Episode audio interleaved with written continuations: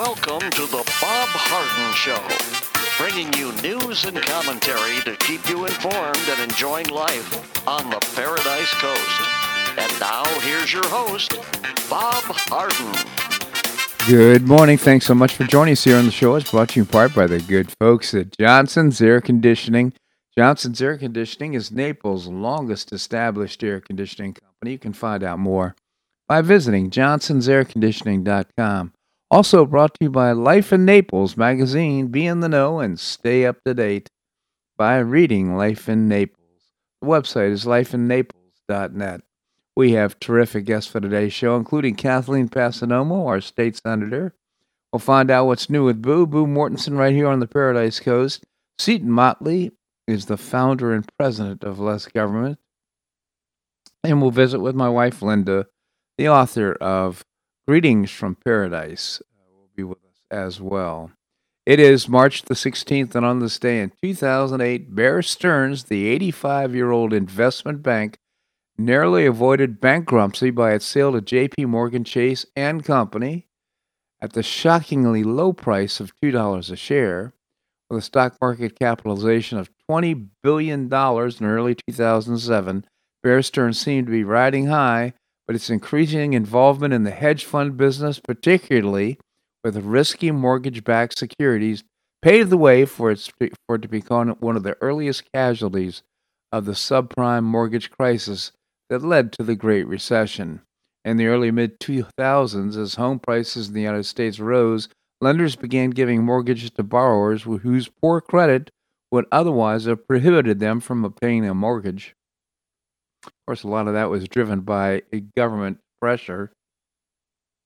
With the housing market booming, Bear Stearns and other investment banks became heavily involved in selling complex securities based on these subprime mortgages with little regard for how risky they would turn out to be. After peaking in the mid 2006, housing prices began to decline rapidly, and many of these subprime borrowers began defaulting on their mortgages. Mortgage originators started feeling the effects of the crisis first. New Century Financial, which specialized in subprime mortgages, declared Chapter 11 bankruptcy.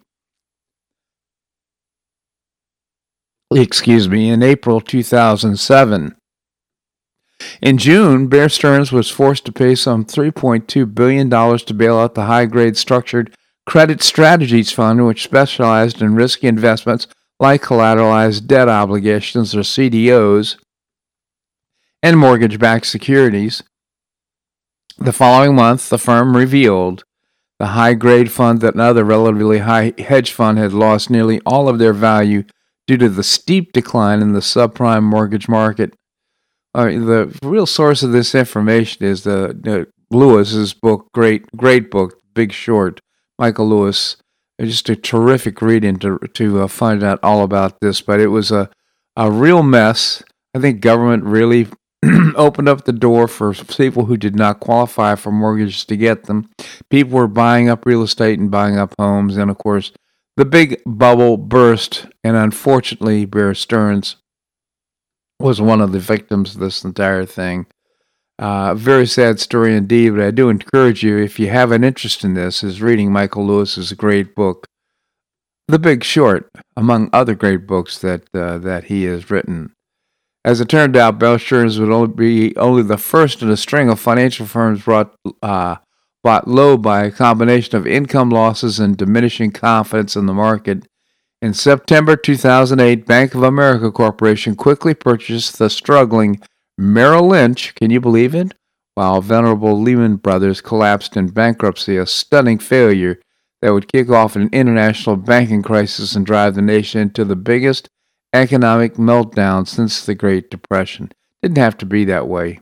Should have let things happen naturally, and of course, I think things would have turned out a lot better with a lot less uh, government money involved, in my opinion. Without specifically mentioning his home state of Florida and Governor Ron DeSantis, Senator Rick Scott appeared on Fox News on Monday to reiterate his call for state governors to return all the non COVID related stimulus money that was recently appropriated in the $1.9 trillion funding law. You ought to give it back, said Senator Scott to governors. When pressed about the $5.4 billion budget deficit Florida faces as a result of a COVID 19 panic that he might be hard pressed not to accept the money, Scott said the states were already sent $500 billion to cover the COVID costs and that there could be another trillion dollars in federal assistance that had not been spent by states. Look, if it's not based on COVID response, you know we ought to be giving the money back from all over the country, he added Scott. So I hope everybody, including mayor, every governor, says money I don't need to cover to cover COVID. I'm going to give it back to the federal government. Well, that's a nice wish. It's a nice thought, and I understand. I know Governor Scott pretty well. I should say uh, Senator Scott at this point. And I certainly understand his point of view. It's not going to happen, obviously, especially from the blue states. Uh, but we don't need the money here in Florida. Uh, we're going to get money, and uh, quite frankly, it comes back to taxpayers anyhow, in one sense. So, in that sense, it's a good thing.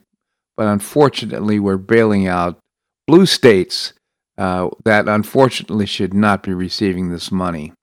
Sad thing indeed. Well, New Orleans Saints quarterback Drew Brees announced his retirement on Sunday. Uh, he's NFL uh, all-time leader with 8, 80,358 career passing yards and 7,142 completions. His 571 touchdowns ranks second to Tom Brady's 581. Well, uh, Brady, of course, is going to break all these records, but irrespective, Brees was quite a quarterback and quite a gentleman and quite a citizen in in uh, New Orleans. He spent 15 seasons with New Orleans, uh, and then played with the Chargers. Before that, he was a 13-time Pro Bowl selection. Till the very end, I exhausted myself to give everything I had to the Saints organization, my team, and the great city of New Orleans. He said. We share some amazing moments together, many of which are emblazoned in our hearts and minds and will forever be part of us, he said. This is really a new beginning for him because, as it turns out, he's being hired uh, as a commentator. Uh, he's uh, going to be jumped from the New Orleans Saints clubhouse right into the NBC announcer booth as an analyst for Notre Dame football. It was also noted that Brees will be part of their coverage for the next year's Super Bowl and also be part of the network's Olympic broadcast team. So Brees has quite a future as an announcer. Uh, great guy and it couldn't happen to a nicer fellow. I'm ha- very happy for him to see what what uh, what's happened for him and for his family. I'm most excited about those things because I think that so that's where we can make the biggest impact. Brees told the morning show there's still so much need in the country and in the city. I'm excited we have the opportunity to be involved in these things, and he's talking about the Brees Dream Foundation, founded in 2003 to serve cancer patients and provide care for families. Great guy, uh, Drew Brees. Congratulations to him. Well, a 65 year old woman was violently thrown to the ground and arrested in a Texas Bank of America for not wearing a mask, despite the fact that the mandate was lifted in the state the day before. Shocking camera uh, f- footage, body camera footage of the incident was released by the Galveston police. The woman, 65 year old Terry White, went to the bank on Thursday without a mask the day after Governor Greg Abbott lifted the mandate. In the footage, a bank manager directed the officer to, the, to White, who explains that the state has lifted the mandate. The officer tells the woman that under Governor Abbott's directive, businesses can still require people to wear masks inside. 65 year old woman violently arrested in Texas Bank of America for not wearing a mask despite mandate being lifted and explains that she just wants to pull her money out of the bank but the officer says she must come back with a mask to do so. Most places of business have masks if, if customers don't have them anyhow, but apparently this place didn't. Ma'am, listen, we can do it this the easy way or the hard way, the officer tells her. What are you going to do? Arrest me? she asks. That's hilarious. The woman began to argue with the customers before being taken to the ground by the officer. Uh, just unbelievable something like this could happen. Uh, Bank of America has declined to comment on the arrest specifically. They released the following statement We remain focused on supporting blah, blah, blah, blah, blah. You can imagine the rest of the statement. A complete embarrassment to Bank of America, and how stupid can this possibly be to end up throwing a woman to the ground for not wearing a mask when the mask mandate was listed uh, the day be- lifted the day before. We are so fortunate to be Floridians. Uh, there have been no mask mandates. In fact, the government basically said whatever fines that may exist or whatever penalties that may have been existed as a result of this whole thing, they're not going to be enforced. We're going to do away with them.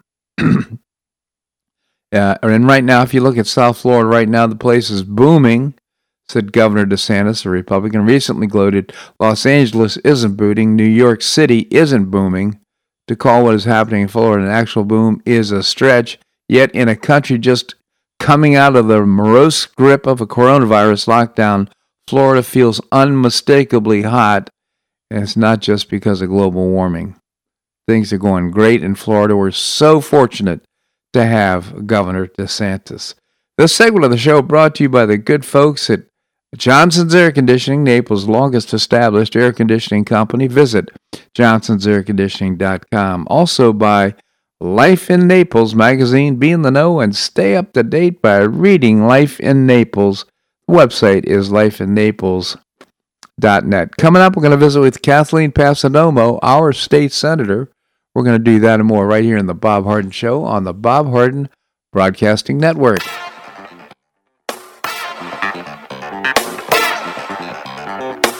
Stay tuned for more of the Bob Harden Show here on the Bob Harden Broadcasting Network.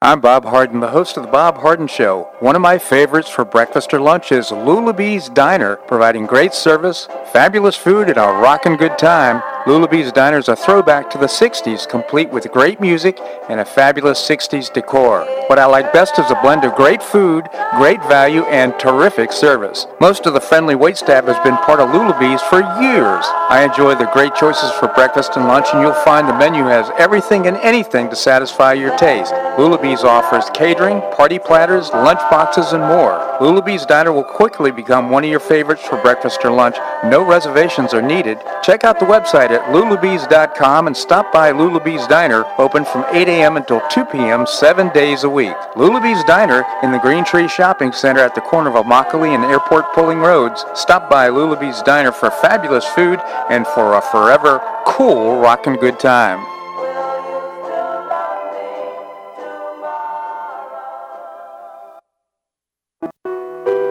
Did you know St. Matthew's House operates the only emergency homeless shelters in Collier County? St. Matthew's House provided more than 500,000 hot meals to those in need last year, and since 2010, 527 men and women have graduated from the St. Matthew's House Justin's Place Addiction Recovery Program. For over 30 years, St. Matthew's House has provided innovative solutions to fight homelessness, hunger, substance abuse, and poverty in Southwest Florida. And you can help St. Matthew's House in this life transforming work by patronizing the St. Matthew's House thrift stores, Cafe M25, car wash and detailing center, and award winning catering operations. For more information, visit stmatthewshouse.org. That's stmatthewshouse.org. St. Matthew's House is a 501c3 not for profit organization and does not solicit government funding.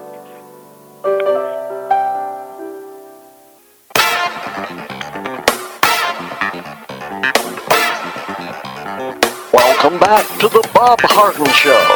And now here's your host, Bob Harden. Thanks so much for joining us here on the show. It's brought to you in part by Gulf Shore Playhouse, bringing you professional New York style theater at its very best. You can find out more about it visiting gulfshoreplayhouse.org. Coming up, we're going to visit with Boo Mortenson. Right now, we have with us Kathleen Passidomo, our state senator. Kathleen, thank you so much for joining us. Good morning. I can only imagine the excitement of what's happening up there in Tallahassee as bills are flying across your desk. Maybe you it's pretty amazing. is it? Lots yeah, well, you know, my role this year is so different as rules chair. Every single bill that is filed, um, you know, I have to review to reference to committees, and then you got to keep an eye on them because if a committee hears a bill and they amend it substantially, I have to go back back to it and and maybe even re-reference it to other committees. So it's um, it's a lot of village vigilance. yeah. So, uh, anything particular standing out? What, what are some of the things that might be of interest to our listeners? Well, the big uh, topic of the day today is the Bright Futures um, bill that um, is pretty much misunderstood by a lot of people. There was a basically the the bill that uh, was filed by Senator Baxley, and we've amended it substantially. Takes a look at the Bright Futures uh, that uh, in, in, terms of you know students who uh, qualify, who get good grades on their tests, et cetera, uh, can get their college tuition paid for by the state mm-hmm. at a college at, the, at a Florida uh, college university under the Bright Futures system. Um, and this it works pretty well, except over the years, uh, some of the colleges and universities have added degree programs um, that are, for lack of a, they, they, they don't lead to getting a job. There's, I, we use the term basket weaving because we don't want to be politically incorrect because there's a lot of odd degrees out there. Uh-huh. So if somebody wants to get a degree in basket weaving, um, and, that is not a real degree, but I'm using that as an example. Sure. The question you have is if you get a degree in basket weaving that the state is paying for, and it could be significant dollars, can you get a job um, as a basket weaver? Right. And so we we want to look at that because we don't want students to um, go through four years, go through high school where they are planning for bright futures, and then through four years of college uh, that the state pays for to get a degree that they can't use. Now it's it's not there's not a lot of them, but there's some, and so we want to take a look at that and and say, look, if you want to get a degree in basket weaving, uh, that's your choice. But the question is, should the state pay for that? Right. And we're having a lot of discussions. I'm getting calls from parents who who feel that their that their child should be able to follow their dream no matter what. Um, and the some of the colleges and universities that don't want to lose that degree program because they've either gotten grant funding or something or ginning up people, unfortunately, and saying we're going to take away bright futures, and that's totally wrong. Um, but I think it's something that we need to take a look at. At least that students know that their degree is something they can either use or not use. So well, and, and um, that's Remind yeah. me, Kathleen, but I'm I'm thinking back. This goes back to Governor Scott's time, I think, and my recall is that he had wanted to develop these inexpensive uh, uh, degree programs, STEM programs that would lead to uh, lead to uh, uh, jobs. So right. I, I, think that would be right in concert with what he's thinking. So I, to me, I just don't even understand the controversy. Well, the the controversy is is one that is caused by misinformation provided to uh, uh, families, and you know it's hard to to read uh, legislation, you know, as from the you know the, the four corners of the of the bill, mm-hmm. because anything that we do has consequences throughout statutes, and you have to look at um, the entire effect of the bill, and and it's and it is hard to do. I mean, I'm trained as a lawyer, and I have to go back to the statute books a lot of times with proposed legislation to see where they fit in. So people may just read it and think that it's some terrible concept. Now, I know the original bill that was filed did have some flaws, and we spent a lot of time, or, or the, the staff did spend a lot of time with the bill sponsor to make changes to it. But, you know, basically the concept is um, the state will pay 100% if if um, unless you're you have a degree that through the board of governors review is something that you you know has low uh, um, likelihood of getting a job and, and actually making money. You know, we don't want a student to go through four years of uh, college with a, to get a degree and again I'll use the term basket weaving which that's not one of them but it's an easy concept to understand and then get a job at McDonald's. Right. Um, because that doesn't make sense. Right. So um, there and I would think that most degrees particularly the humanities um, are don't don't apply because you can get a job with a degree in English. You know you you can get a job the degree in history. You can get a job with a degree political science, but there are some that don't need to degrees. uh, or even and, and then maybe even have to go to graduate school, which also costs money. Yeah. And even then, the only degree you could have is to teach that. And that, I mean, I don't know how. how it's, you know, you know, I, I, can, I would even be supportive of just spelling out the degrees that do qualify.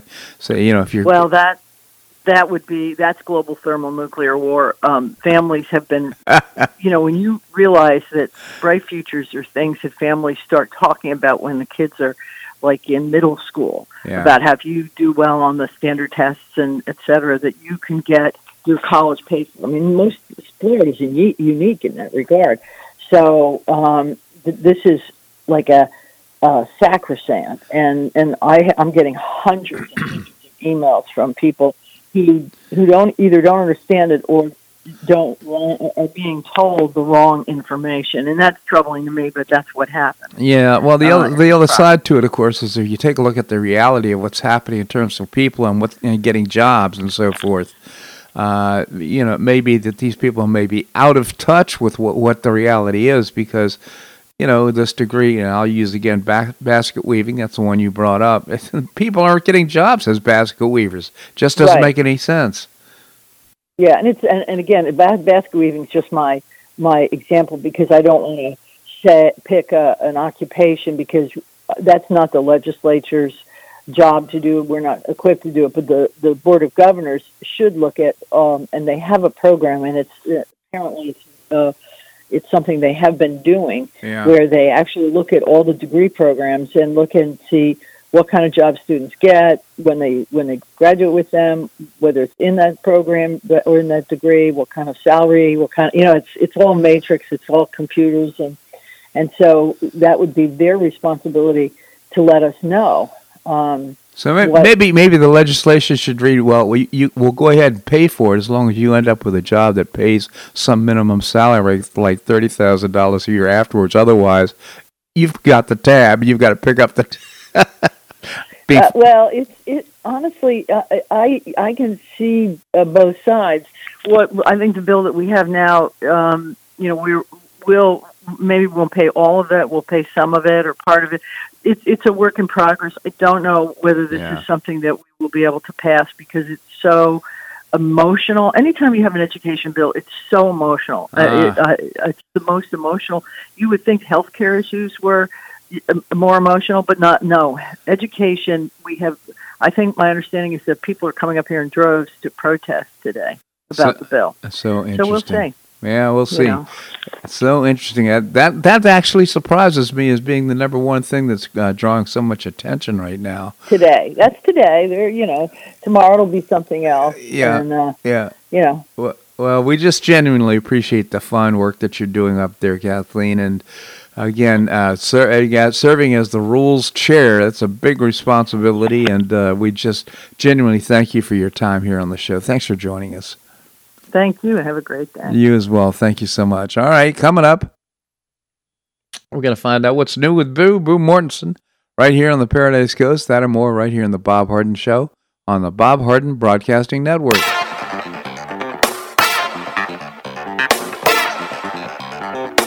Stay tuned for more of the Bob Harden Show here on the Bob Harden Broadcasting Network.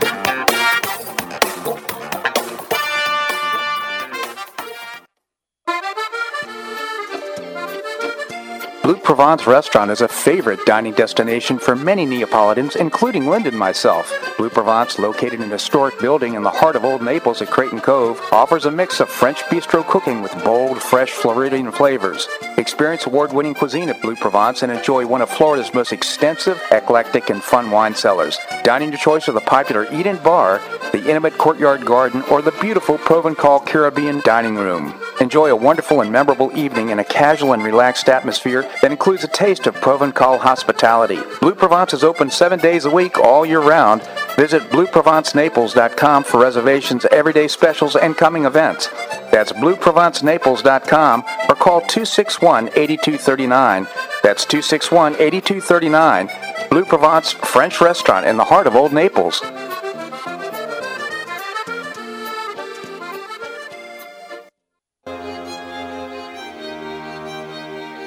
Gulf Shore Playhouse is passionately committed to enriching our cultural landscape by producing professional theater to the highest artistic standards and providing unique educational opportunities to folks in a spirit of service, adventure, and excitement. Over the past 15 years, the Playhouse has expanded immensely, outgrowing its current facilities. With dreams of expanding even further in order to better serve the community, broaden the economic impact, and strengthen the cultural fabric of our region, it's time to build and move into a new home. A 44,000 square foot state of the art theater and education center will be built on three acres at the corner of First Avenue South and Goodlette Frank Road, allowing Gulf Shore Playhouse to achieve those dreams. To find out more about Gulf Shore Playhouse, this state of the art performing arts center, and about the season's exciting productions, visit GulfShorePlayhouse.org. That's GulfShorePlayhouse.org. We'll see you at the show.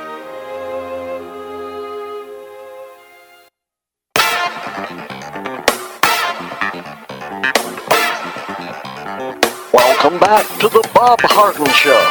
And now here's your host, Bob Harden.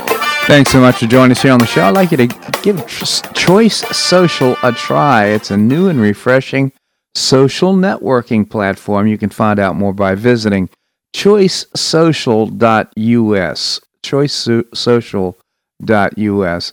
Coming up, we're going to be visiting with Seton Motley, the founder and president of Less Government. Right now, it's time to find out what's new with Boo, Boo Mortenson, and right here on the Paradise Coast. What's on your mind, Boo?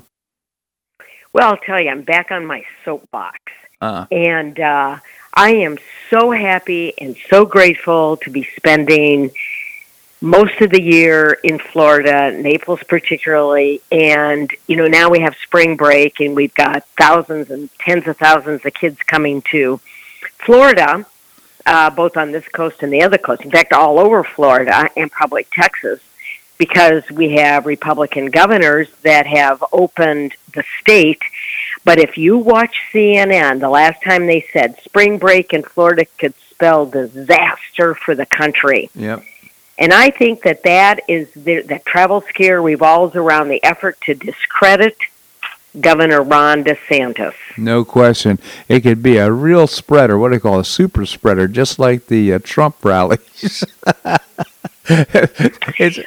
I am just, I am so fed up with all of this. And, you know, we went downtown for dinner last night, and you want to say, welcome to capitalism. Mm-hmm. Welcome to running a business. Welcome to getting out and going back and not living in this continued fear. Now, I know a lot of people have had shots, but um, so you ask yourself, well, how much does this tourism and uh, spring break? How much money does it generate for Florida? Thirteen billion in wow. federal tax revenue and 11 billion in state and local tax. That's a lot of dinero. That is a lot of tamales. So, you know, it is huge. No question that kind of tourism really helps out. And the fact of the matter is, if you take a look at the age cohort, I mean, even if people get COVID 19, even if there's an outbreak, the li- likelihood is they're going to get the sniffles, they get the cold. It's not going to be a severe type of experience, anyhow. I agree, and uh, it's it's. Aren't you just kind of done with all of this? Yes, I am. In fact, did you read about this woman in Texas that was uh, she came in to close her account without a mask? They said, "Well, you got to wear a mask." She said, "The day before, of course, the governor said, no, you don't have to wear a mask." They ended up throwing her to the ground, handcuffing her. was, no. Yes, unbelievable. And you know, fortunately, nothing like that's going to happen here in Florida. But uh, that's it's it's just an unfortunate incident there. And, uh, and, of course, that Bank of America is a place where it happened. And of course, they've got this long statement about safety and so forth. Blah blah blah. It's got to be a complete embarrassment to the company. I would think so. Yeah. A little overreaction. I would say. I would, but you know, there's so many fascinating things going on right now. You know, we're at the age where you think oh, should I be exercising more? Well, they did a study, and it was a huge study, uh-huh. and they they they monitored all these different factors about what contributes to making people live longer. So you would think, I would think, that it's the basic thing, you know, uh, low hypertension, clean air, uh, being lean, watching what you eat, watching what you drink, you know, exercise, you know, all the the um, the basic things that we've all been told our whole life. Well, what do you think of all of the of the list of all the things that you can do to make yourself live longer that will contribute to your longevity? What do you think that the two most important ones are? Well, you know, you bring this to my this this woman was 117 years old. You know what she said? It's eating scotch. No, eating eating 10 gin soaked raisins every morning. was, was her res- was her response? But you know the honest answer. I I really don't know. What is the answer? Well, it's not what you would think it would be. I think it's absolutely fascinating. Close relationships yeah. and social integration. In other words, we're herd animals. We need to be around people. That's what keeps you young. That's what keeps you motivated. That's what keeps your mind active. Yeah.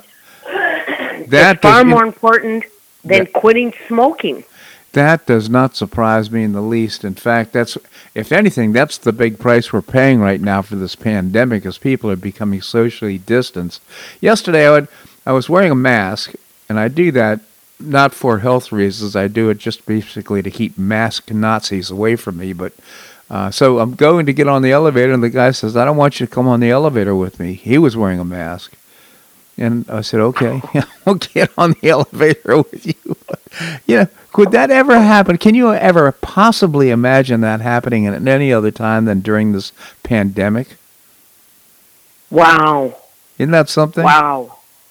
Yeah, uh, I'm not surprised. Mm-hmm. I mean, I walk outside. I there's so many people that are so freaked out about being even outside with and wearing a mask that yeah. they run into the street. Yeah. That I've gotten so I I walk now at six fifteen. It's pitch black out. There's nobody there. Yeah.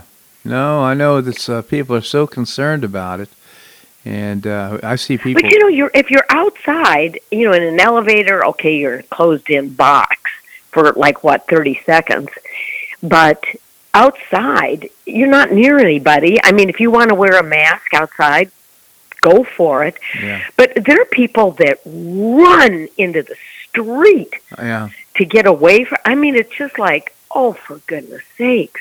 Well, I think they quite, and I go back to this. I've said it so many times. I'm sure my listeners are tired of hearing it, but to me, I think the pandemic of fear is worse than the pandemic of the virus itself people have become so overwhelmed with their fear about this that uh, they've lost all proportion about the importance of the of the virus and what can actually happen as a result. And uh, the consequences, quite frankly, are, in fact, in my opinion, the uh, possibility of an unintended consequence from taking the virus, uh, the vaccine, may be worse than just uh, ending up getting the virus itself. I agree. And how do you know? Yeah, you don't know.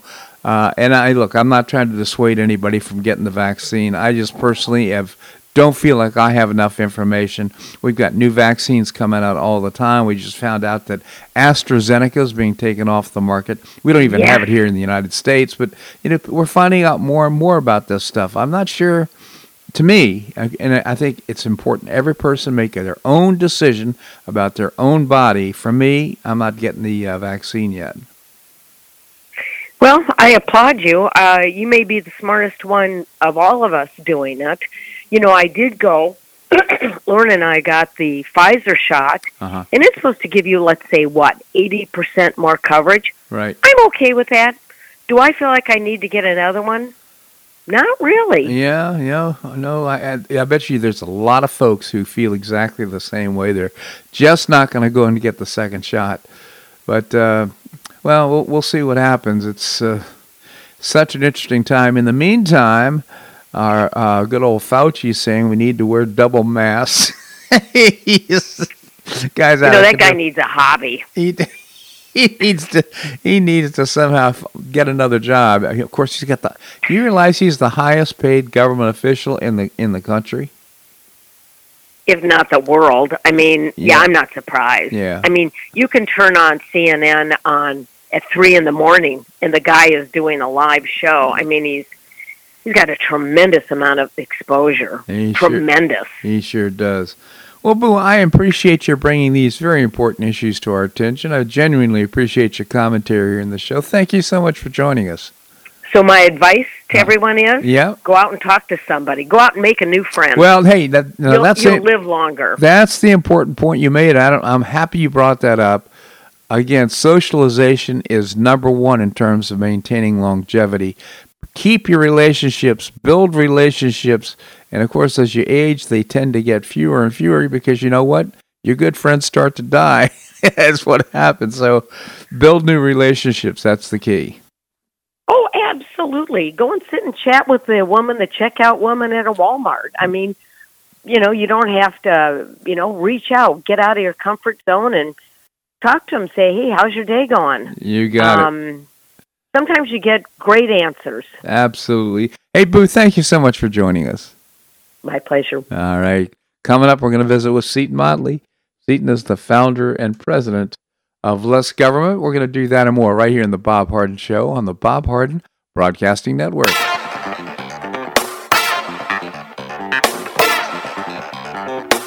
Stay tuned for more of the Bob Harden Show here on the Bob Harden Broadcasting Network.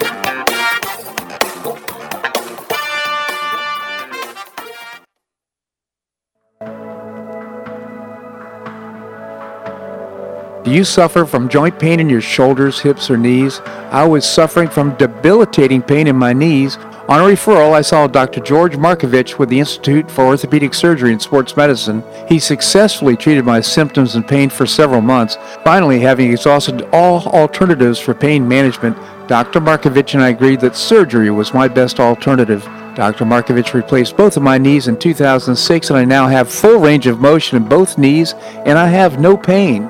I now play golf and exercise free of debilitating pain in my knees. Don't suffer needlessly with joint pain. Call orthopedic surgeon Dr. George Markovich with the Institute for Orthopedic Surgery and Sports Medicine at 482 5399. That's 482 5399. He did a great job for me and he'll help you too.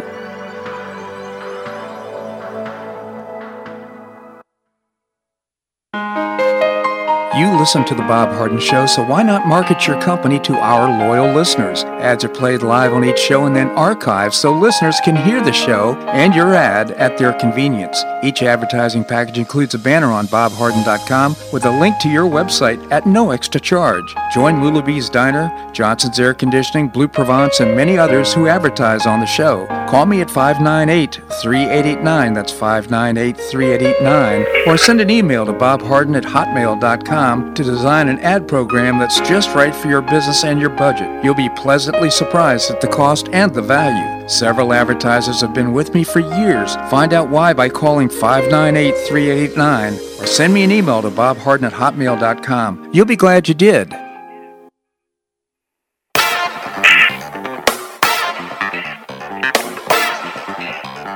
Welcome back to the Bob Harden Show. And now here's your host, Bob Harden. Thanks so much for joining us here on the show, providing you news and commentary rooted in a commitment to individual liberty, personal responsibility, limited government, and the rule of law. Coming up, we're going to be visiting with Linda, Linda Harden. She writes Greetings from Paradise. Right now, we have with us Seton Motley, the founder and publisher of Less Government. Seton, thank you so much for joining us. Good morning, sir. How are you? Good. Tell us about Less Government. Yeah, we exist to reduce size, scope, and sphere of influence of government, and I'm staring at a mosquito in my shower, so I have to kill that too. Go ahead. government is expanding right now. In fact, you wrote about it.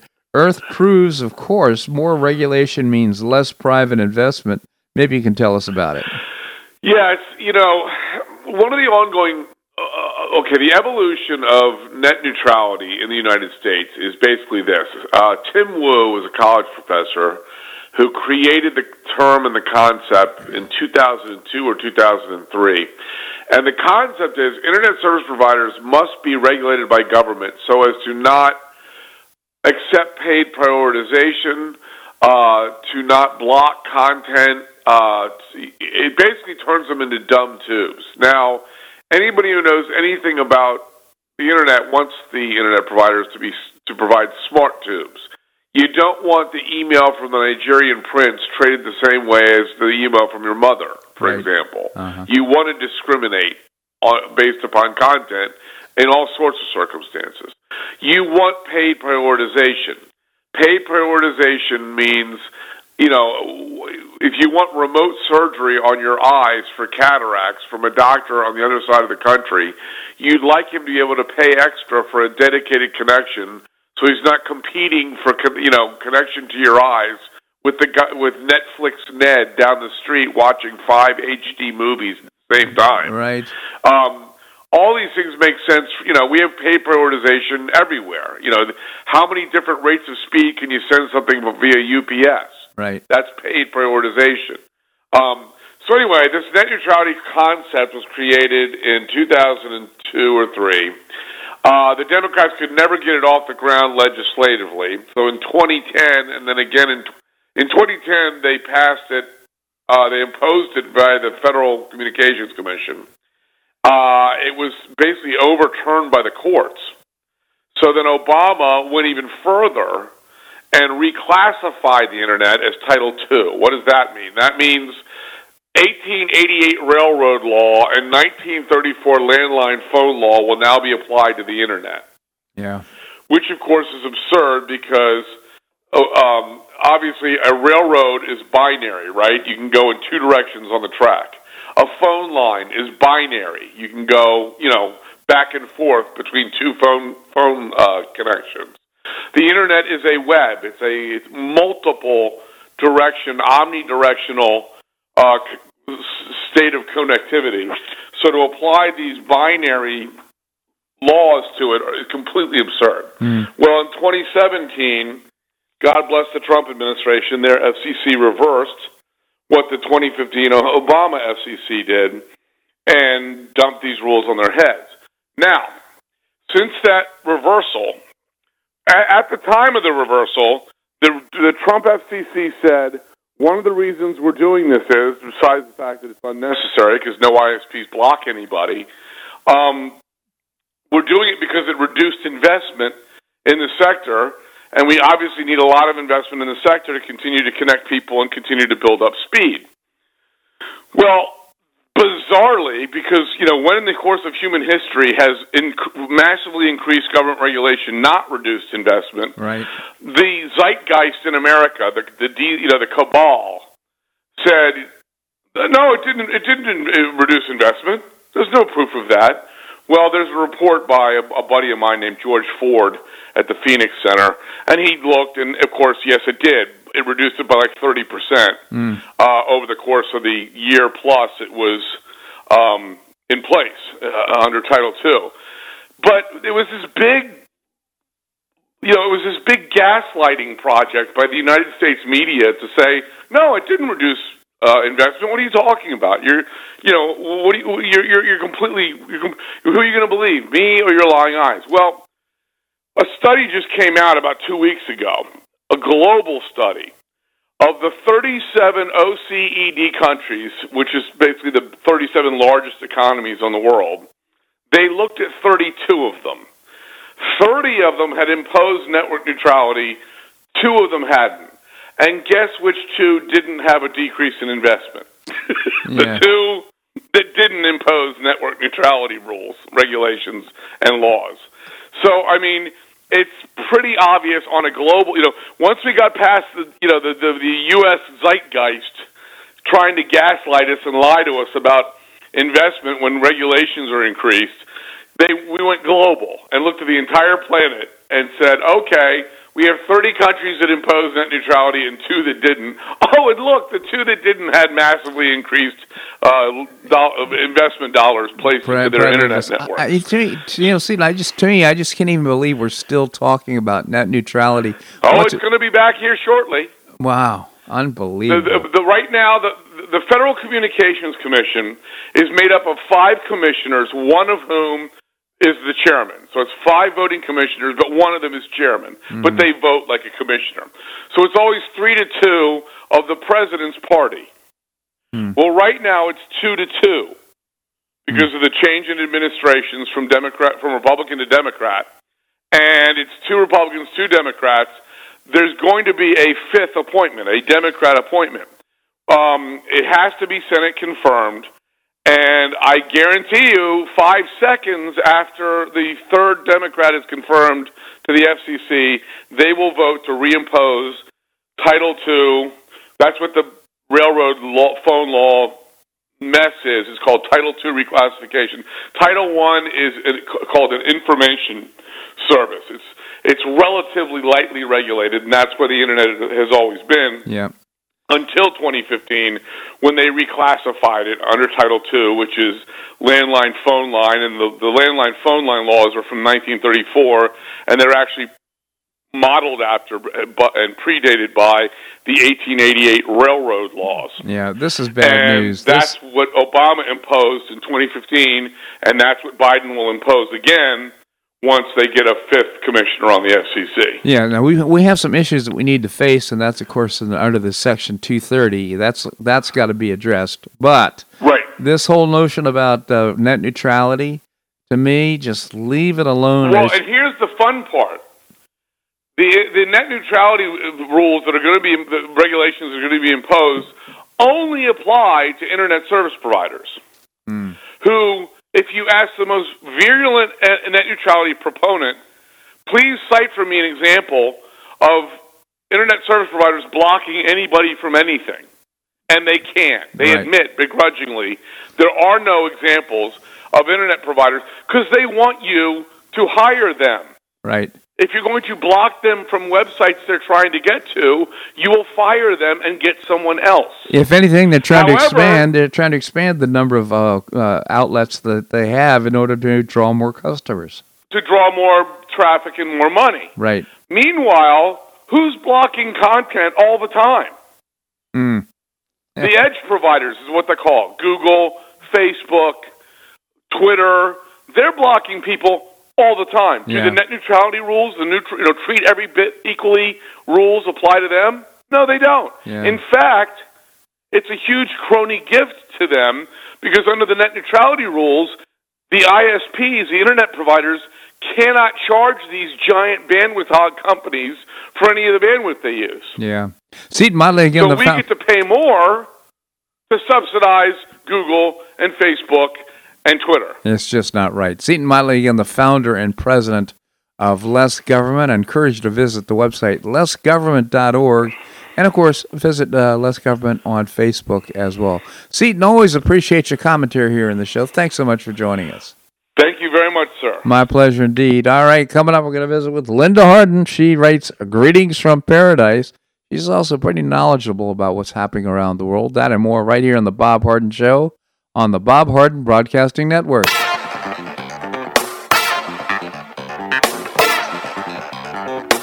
Stay tuned for more of the Bob Harden Show here on the Bob Harden Broadcasting Network.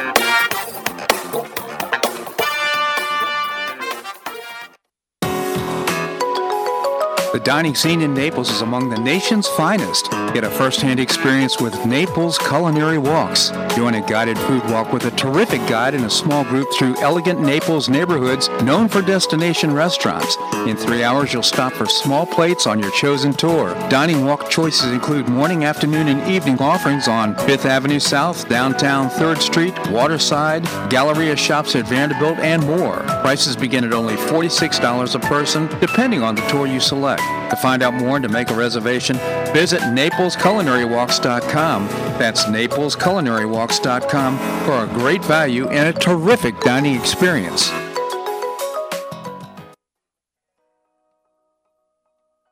You have an extra auto you'd like to donate to charity? Maximize your tax deduction, support your favorite charity, and help a local child in need by calling Naples Auto Donation Center. Naples Auto Donation Center is a not-for-profit licensed car dealer. Just call NADC at 692-9840 and they'll take it from there. You get a properly documented tax deduction for whatever the vehicle actually sells for. Your designated beneficiary charity gets half the profit after fix-up costs, and the net revenue generated by NADC Goes to Friends of Foster Children to provide tutoring and other enrichment activities for foster children the government doesn't provide. And NADC is also one of the few places in Collier County that sells inexpensive cars that actually run to folks who would otherwise not be able to afford one. It's a real win-win. Call Naples Auto Donation Center at 692-9840 or visit the website nadckids.com.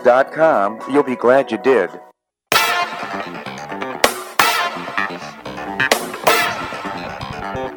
Welcome back to the Bob Harden Show. And now here's your host, Bob Harden. Thanks so much for joining us here on the show. It's brought to you in part by the Foundation for Government Accountability, creating policies and programs to get able bodied folks off of welfare and back to work. It's a moral imperative, and you can find out more by visiting thefga.org. We have with us the lovely Linda Harden. She writes Greetings from Paradise.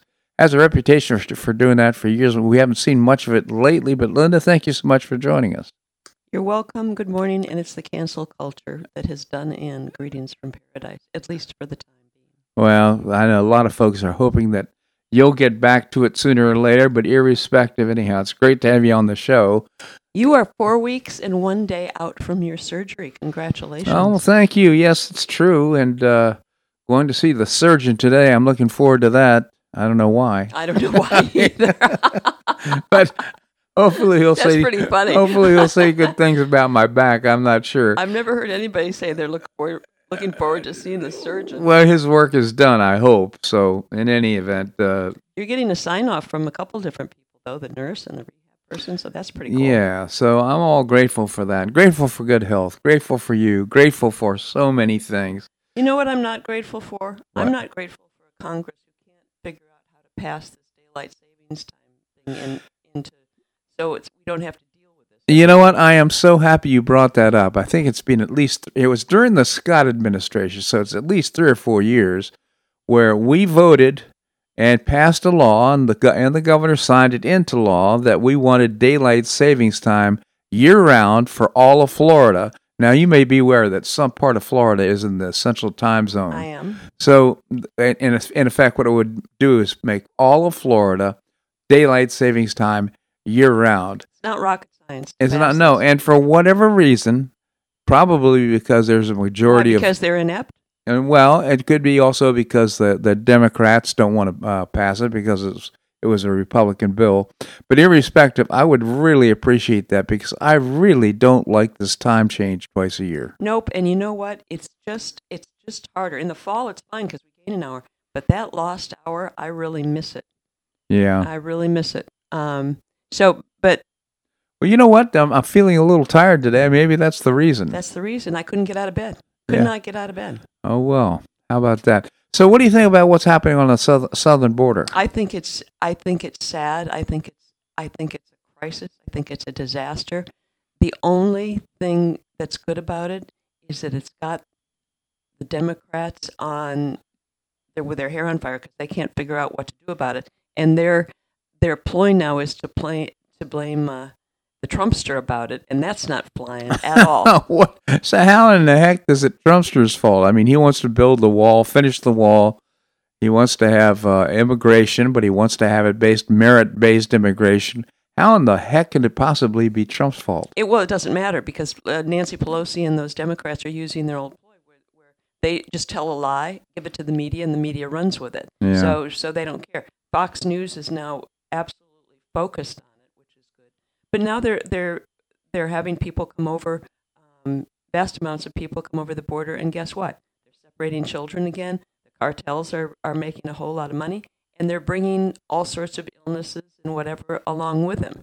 So the Biden administration is going to have some serious issues coming up with all these all these uh, illegal aliens with illnesses and, and criminals and all this other on. It's it's a hot mess for sure. Uh, Well, the, there have been 14, I think 14 attorneys general who have brought this issue to court. Of course, that's going to take a little while to work its way through the whole court system. But in addition to that, the National Guard has been called out by Texas as well as other states. So they are trying to, to put a halt to this, but now they have kids in cages. Apparently, so these kids haven't seen the daylight for a long period of time. They can't get a shower, can't get take care of themselves, can't get clean.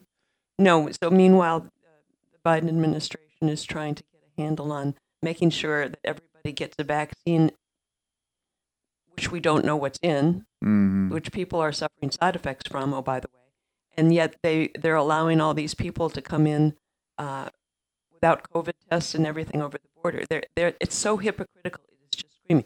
By the way, let me just change topics for one second sure. here, and that is the cancel culture, which we started out with. They are canceling Dr. Seuss.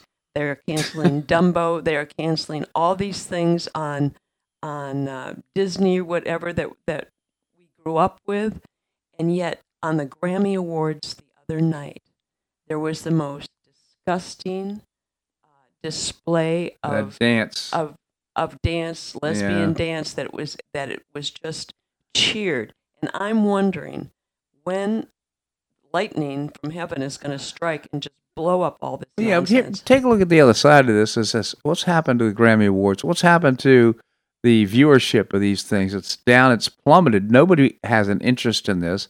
Uh, and with regard to cancel culture, um, to me, what it would be a shame is if, in, for example, Collier County schools they cancel out the Dr. Seuss books. Could that possibly happen? I hope not. Well, I don't know about Collier County. I don't know what what. Well, my point my point being is that uh, the, the attempt to do this doesn't necessarily make it happen. What I'd like to see, by the way, and I'm happy you brought this up.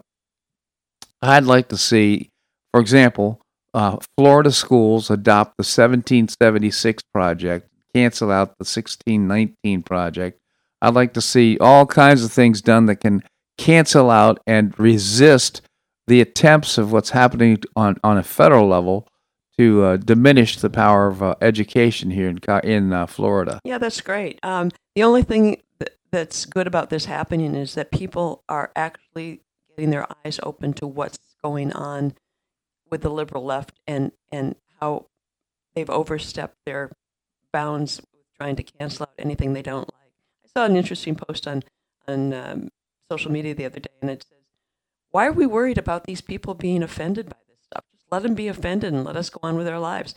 Being offended by Dr. Seuss and and and Dumbo and all these things that shows a light on how how what snowflakes they are, mm-hmm. and, and let them be offended. Yeah, no, no, you're absolutely right. Well, to me, what I count on is having a strong governor, strong state legislature. Thank the Lord for DeSantis. Yeah, for DeSantis to protect to protect us from uh, the the onslaught of what this this liberal agenda, because we do have the power of the state government to protect us from all this nonsense. Speaking of state governments, did you you probably read this morning that that all this this money that the Senate or the Congress just passed. This um, what do you call it? The infra- not the infrastructure, the but the stimulus. stimulus plan. So it's going to um, it's being distributed in in California now. They're not opening their schools, but guess who's getting the money? The unions. The unions are, yeah. Uh, it's a, it's a. We it's, don't have enough time to talk about. All no, we don't. It's just really a shame uh, to w- what's going on right now.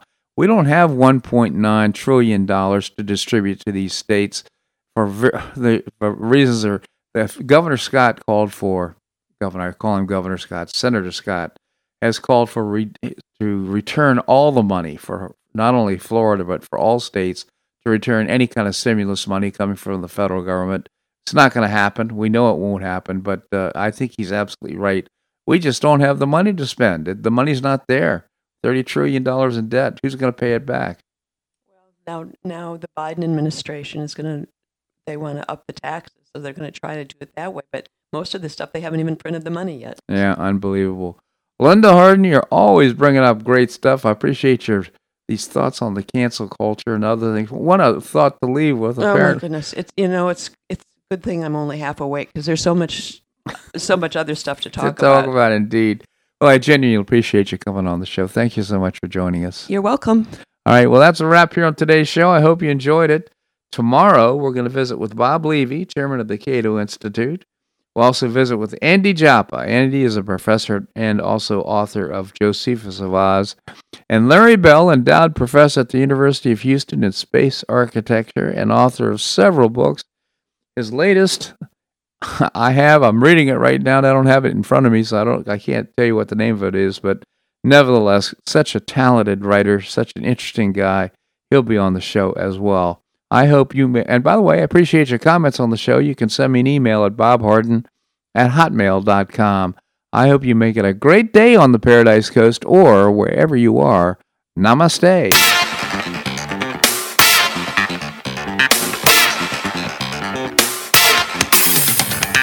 Thanks so much for listening to the Bob Harden Show on the Bob Harden Broadcasting Network.